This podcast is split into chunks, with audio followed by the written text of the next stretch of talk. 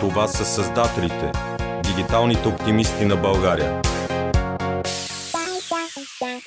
Здравейте, добре дошли в поредния епизод на Създателите, дигиталните оптимисти на България. След малка пауза поради локдаун и всякакви други неща, сме отново в нашия епизод заедно днес с Марио Пешев. За мен Марио е един от най-най-интересните хора в българския веб въобще то въобще и на световната сцена. Не, не България е малка, за, когато се говори за него, но а, с какво го познавам? Свързвам го най-вече с WordPress, разбира се, с блоговете, с поделянето на знания, с такова много-много вдъхновяващо лидерство в областта на дигиталните технологии на въобще на интернет. Здрасти, Марио. Добре дошъл в Създателите. Привет, Джастин. Много ти благодаря за поканата и за чудесното представяне. А, понякога ми се ще да мога да стигна висотите, в които ме представяш, но все пак това е и твоята специалност, така да можеш да извлечеш най-доброто от хората.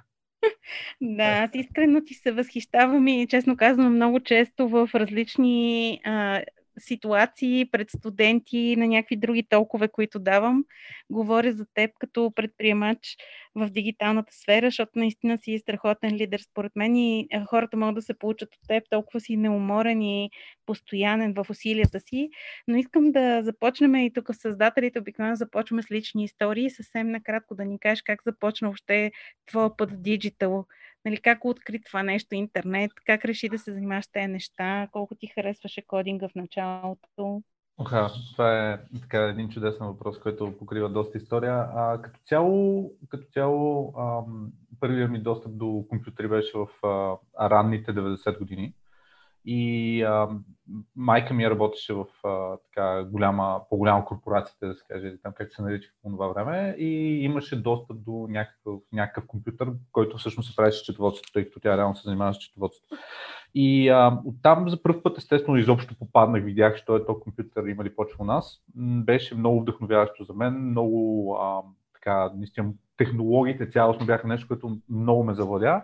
Няколко години по-късно успяхме да, да реално да задобим и с компютър вкъщи, в който аз прекарвах нездравословна част от времето си, което респективно водеше и до непрекъснато а, чупене и преинсталации на Windows и тем подобни неща. В началото имахме човек, който можеше да помага и примерно на четвърти или петия път просто ми каза, вися, ако продължаваш да тушиш някакви неща, аз няма да мога да идвам непрекъснато и да ти оправям бакиите. Така че а, или спри да чупиш, или се образовай малко, за да не се налага да, да така всеки път да се стига до мен. Което беше много така полезен съвет, въпреки че бях много малък тогава.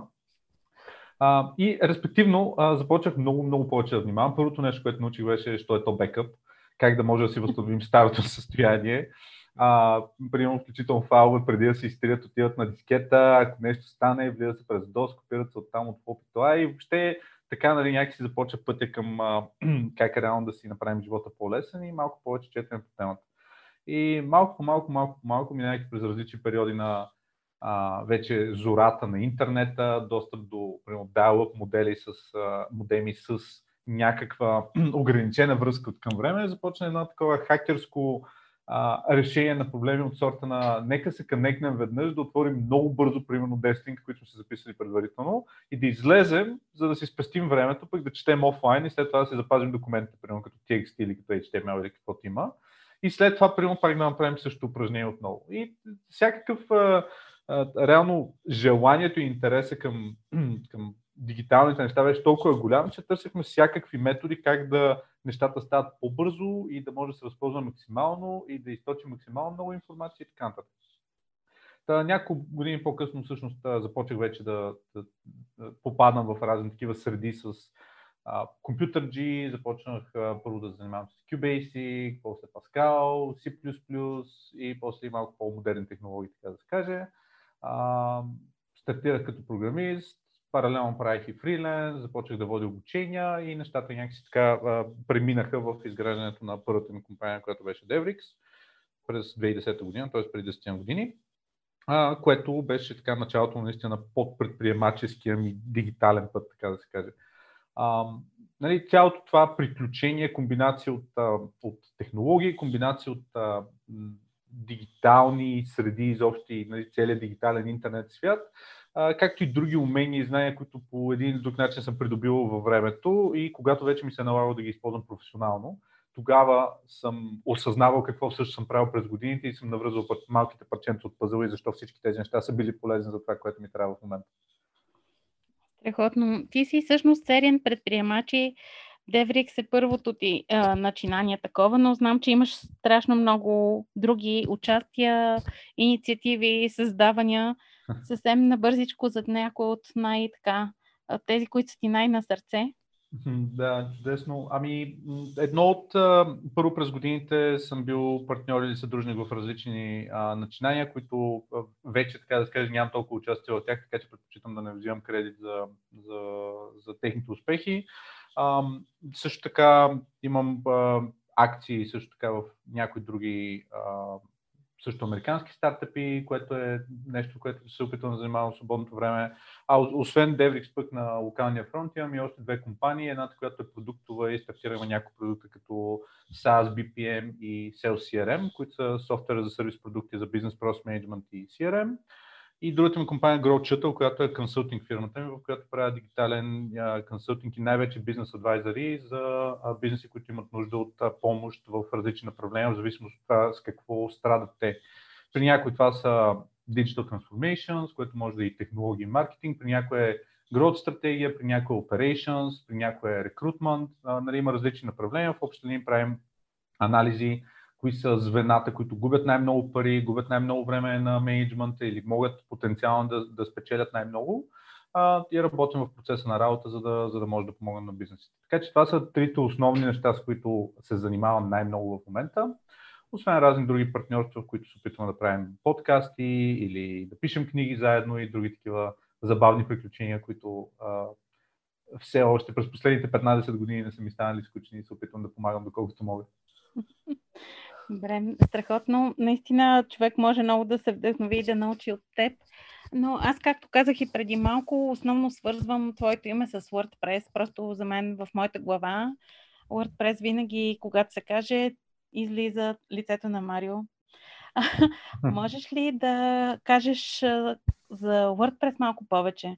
Знам, че много код има в, твой код има в голяма част от WordPress, които всички ние ползваме ежедневно. Да, ами WordPress е... Сега, как да стартирам с WordPress? Първо в, в момента Devrix като компания е предимно а, партньорска фирма, предлагаща технически партньорства за по-големи бизнеси, използващи WordPress. А, ние предоставяме услуга под формата на WordPress Retainers, което е нещо, което ние самите сме си измислили сме създали като, като концепция, взаимствали от различни бизнес модели. Накратко предлагаме аутсорс партньорства, които включват лидершип и консултинг и growth стратегия за по-големи бизнеси, използващи WordPress като платформа, за да може да им помогнем и от технологична гледна точка, и от дигитална гледна точка, те да продължат да растат и да се развиват. Имаме някои много а, така, вълнуващи истории за нас. Бизнеси, които са изкарали примерно по 300 долара на ден и в момента, особено сега декември месец, изкарват по между 50 и 80 хиляди долара на ден, т.е. growth от сорта на 100 хикс, 200 хикс и 300 хикс в рамките примерно на година и половина. А, имаме други бизнеси, с които работим, които примерно генерират 500-600 милиона трафик месечен, от гледна точка трафик, върху WordPress. Работили сме и с банки, и с Телеком, и изобщо доста други неща на базата на WordPress. А, интересът ми към WordPress стартира преди доста време. Първият път, в който го видях, беше може би 2006 година. Той е създаден 2003.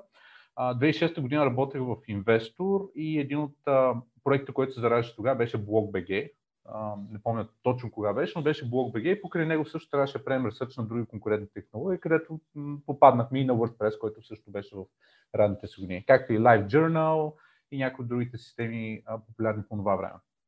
Та, тъй като не ми беше приоритет, тествах го, пробвах го много набързо, а, запознах се с него, окей. И вече години и половина по-късно се наложи да работим по някакви проекти, които бяха свързани с веб и с а, блогинг индустрията. Попадна WordPress, с малко повече ресърч видях, че като цяло е най-доброто на пазара за момента.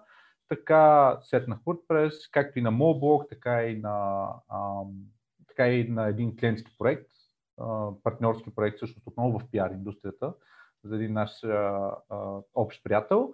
а, с който стартирахме и започнахме и да, да програмираме върху WordPress. Тогава осъзнах, че е платформа, която не е просто софтуер, който, грубо казвам, си инсталираш или ти върши работа или не, ами започва да се развива наистина като фреймворк, като една система, като една платформа, върху която те първо започва да се правят компоненти и да се развиват решения. И 12-13 години по-късно продължаваме да използваме WordPress. Пазарът се е развил изключително много. Последно маркет шера на WordPress беше около 39%, т.е. почти 40% от целия интернет е базиран на WordPress, така че подценяването на WordPress на, на, на този етап, според мен е, а, би било грешка и всеки, който напоследък не е преглеждал WordPress, може да отдели малко време за да се запознае с някои от последните нововведения. Е, аз мисля, че едва ли има човек в нашата индустрия или човек със собствен бизнес, който поне веднъж да не е пипал WordPress. и то да. вероятно напоследък още повече. Аз поне половината ми ден, когато съм онлайн пред компютъра, съм в тази платформа за един или друг проект. А, откъде ти самия се вдъхновяваш, откъде черпиш така, сили да продължаваш вече толкова време да се занимаваш с това и всъщност те са различни бизнеси, които си стартирал във времето. Как те се допълват взаимно? Не ти ли пречи? Как си разпределяш времето?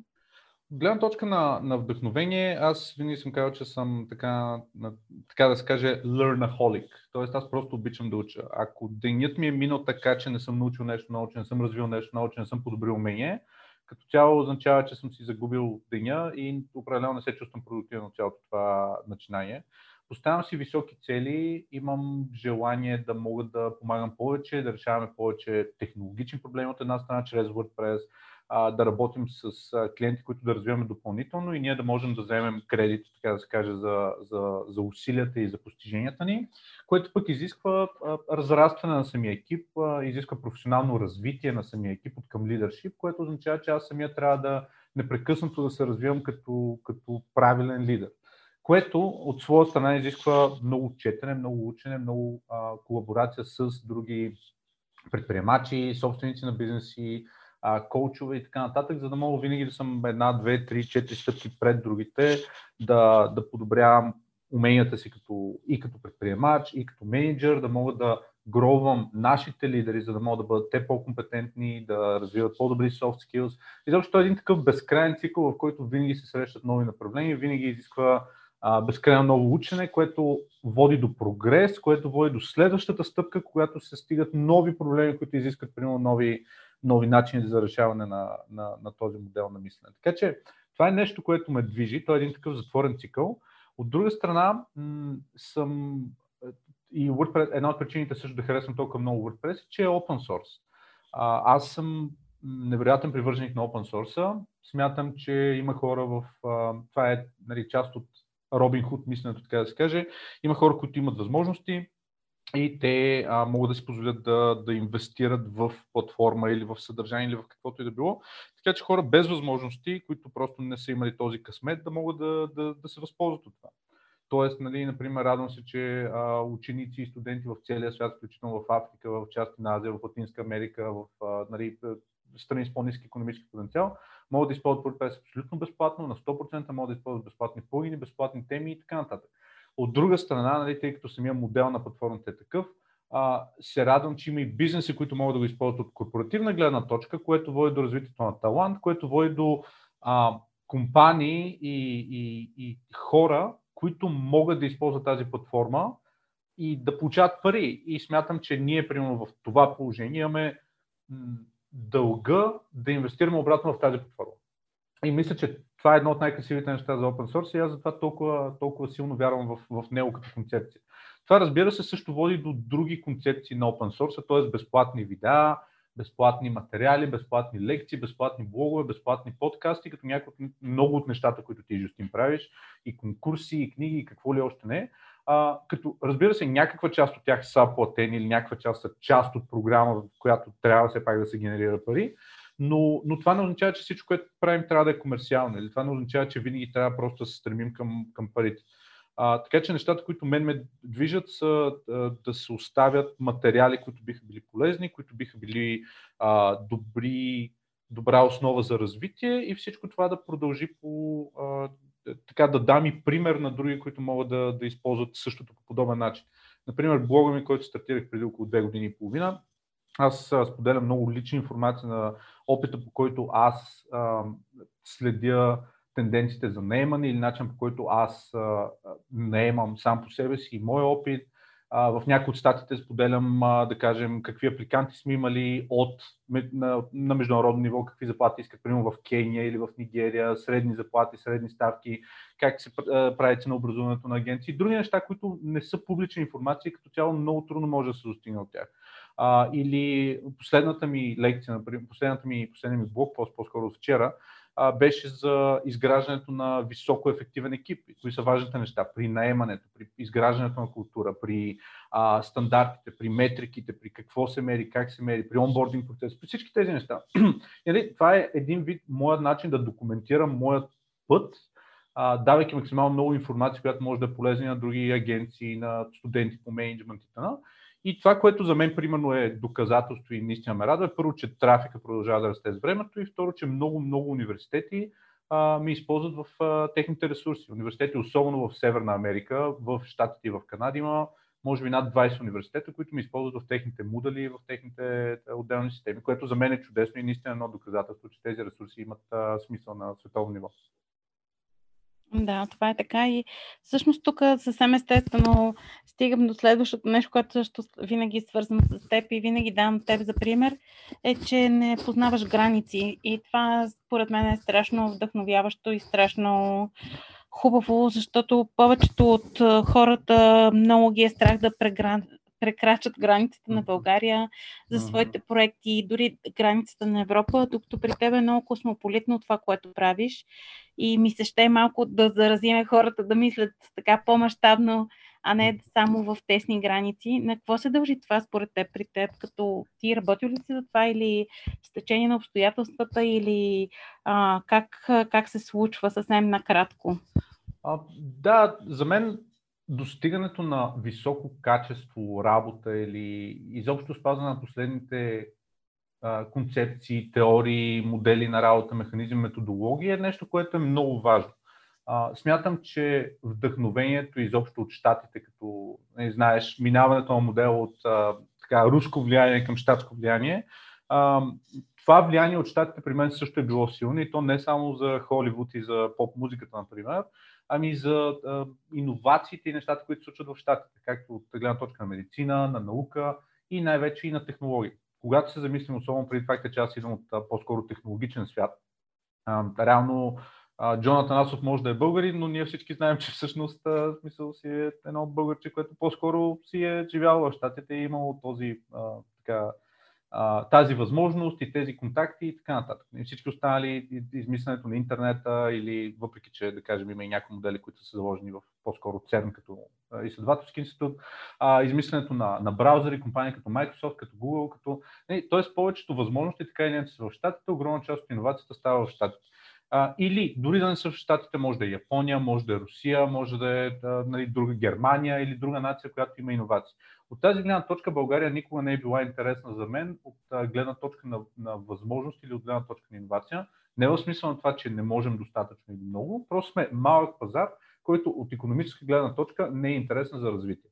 Тъй като сме с отделен език и сме а, малка нация, която е относително отделена, а, повечето иновации, които могат да се случат, а, на наистина на, на, на огромно ниво, няма как да се случат на този пазар. Тоест, аз ако примерно съм един а, Уорън Бъфет или Бил Гейтс или каквото е било, искам просто да инвестирам или да тествам нещо или някакъв модел, първо бих се насочил да речем или върху английски пазар, испански пазар или китайски пазар. От гледна точка на популация, на популярност на езика, на, на нации, на брой различни хора, до които може да стигне брой различни а, модели на маркетинг, които могат да се тестват и така нататък. Нещата се случват по-бързо а, и, и прочее. Та, от тази гледна точка това винаги ми е било интересно. В началото, разбира се, и от към кариерен път, разбира се, когато съм стартирал, когато съм случил, нещата в България са били най-логичното нещо. Тоест имал съм, ходил съм по, да речем, по конференции, имал съм лидери, които съм харесвал на локално ниво, които съм срещал примерно по събития или по митъпи, или да кажем някакви български влог, блогове или а, подкасти, което е окей. Okay. И в някакъв момент с развитието на професионалното развитие, голяма част от материалите всъщност са материали, идващи на световно ниво. което води до, разбира се, учене. Учене на добри практики, учене на нови теории, методологии. Използването на тези методологии в практиката и отново, отново там се завърта колелото, в които се създават възможности а, за, за наистина използване на модерни концепции, които на българския пазар в момента все още не съществуват. Което доведе и до това да стартираме бизнеса и предимно насочен към чуждия пазар, защото чуждия пазар пък среща повече проблеми от технологична и дигитална гледна точка, по-голяма конкуренция, повече трафик, повече от всичко, което означава, че самият тип проблеми, които решаваме, са по-сложни, което на нас не позволява да научим повече. И някакси нещата натурално се, се завъртаха в тази посока. Страхотно. А, наистина мисля, че хората много могат да се получат от тебе и задължително трябва да те следват и да четат блога ти по-редовно за всички хора, които все още не сте посетили блога на Марио Пешев или някои от неговите канали а, в а, различните социални мрежи, Twitter, например, или пък в Instagram или LinkedIn, трябва да го направите или в Quora. И така за финал, вече сме на финала на разговора. Хора, които се колебаят да започнат ли нещо свое диджитал или не, изпитват страхове, чудят се, какво би им посъветвал? А, първо, едната книга, която написах миналата година и правих буксайнинг всъщност в Калифорния, в ЛА и в Сан Франциско е 126 а, а, стъпки към предприемачеството и изобщо тъмната страна на предприемачеството. Ако някой има интерес към нея, нека да ми пише в блога или в а, а, пак в социалните мрежи, просто да каже, че е слушал или слушала подкаста и ще ви прати директно PDF но накратко а, там обяснявам, че предприемачеството не е за всеки. Тоест, наистина не се подвеждате по успешни предприемачи, които са отделили 10 години да станат overnight success, така да се каже, а, защото наистина е много тежка работа и не е за всеки. Но, разбира се, ако искрено вярвате в това и това е вашата цел и вашата визия, а, просто стартирайте. Опитайте се с а, работа след работно време, работа уикенда, с фриленс, с консултации, с всякакви а, възможни опции да стартирате по този начин. Ако ви трябва някакъв конкретен капитал, започнете да събирате веднага. Намалете разходите, а, търсете други начини да събирате доходи и просто започнете да спестявате, за да може да достигнете следващата стъпка. Тоест, а, така или иначе имате два варианта. Или се запознаете правилно с що е то предприемачеството, а, за да прецените дали наистина за вас или не, а, или просто стартирайте. Няма, няма достатъчно ранен, твърде ранен или достатъчно късен момент за това. А, просто изисква много воля, много дисциплина, много търпение и много време, за да започне да, да се получават нещата. Така че това е най-директният ми, колкото и да е а, частично така горчив а, съвет. Се надявам да се разбере максимално правилно от всички. Да, мисля, че доста разбираемо го каза. Но ти благодаря за тези всички съвети, за този разговор и за това, че прие да си част от създателите, дигиталните оптимисти на България. и ти желая успех и хубава следваща година да не спираш. Много благодаря, Жустин, за поканата. Наистина за мен беше приятно. Благодаря ти за всички инициативи, изобщо отново и в университет, и, и конкурси, и книги, и подкасти, и всичко, с което се занимаваш. Вярвам, че ти си един страхотен вдъхновител и даваш пример на всички нас. И се надявам и всички слушатели да го разбират достатъчно добре, тъй като а, за всички нас е чест просто да те познаваме и ти също така служи за едно чудесно вдъхновение при нас, особено на локалния пазар, просто като един а, лидер, който, който продължава да движи нещата и дори поколения напред, за което изключително много искам и лично ти благодаря. Супер, благодаря ти и аз. А, мили хора, това беше новия епизод на Създателите, дигиталните оптимисти на България. Знаете, че 2021 ще имаме книга, а, за да може целият този опит и всички тези истории, като тази на Марио, която току-що чухте, а, да достигнат до още повече хора и да останат по-дълго в време в ръцете на хората. Благодаря ви. До следващия път. Бъдете с нас. Това са създателите, дигиталните оптимисти на България.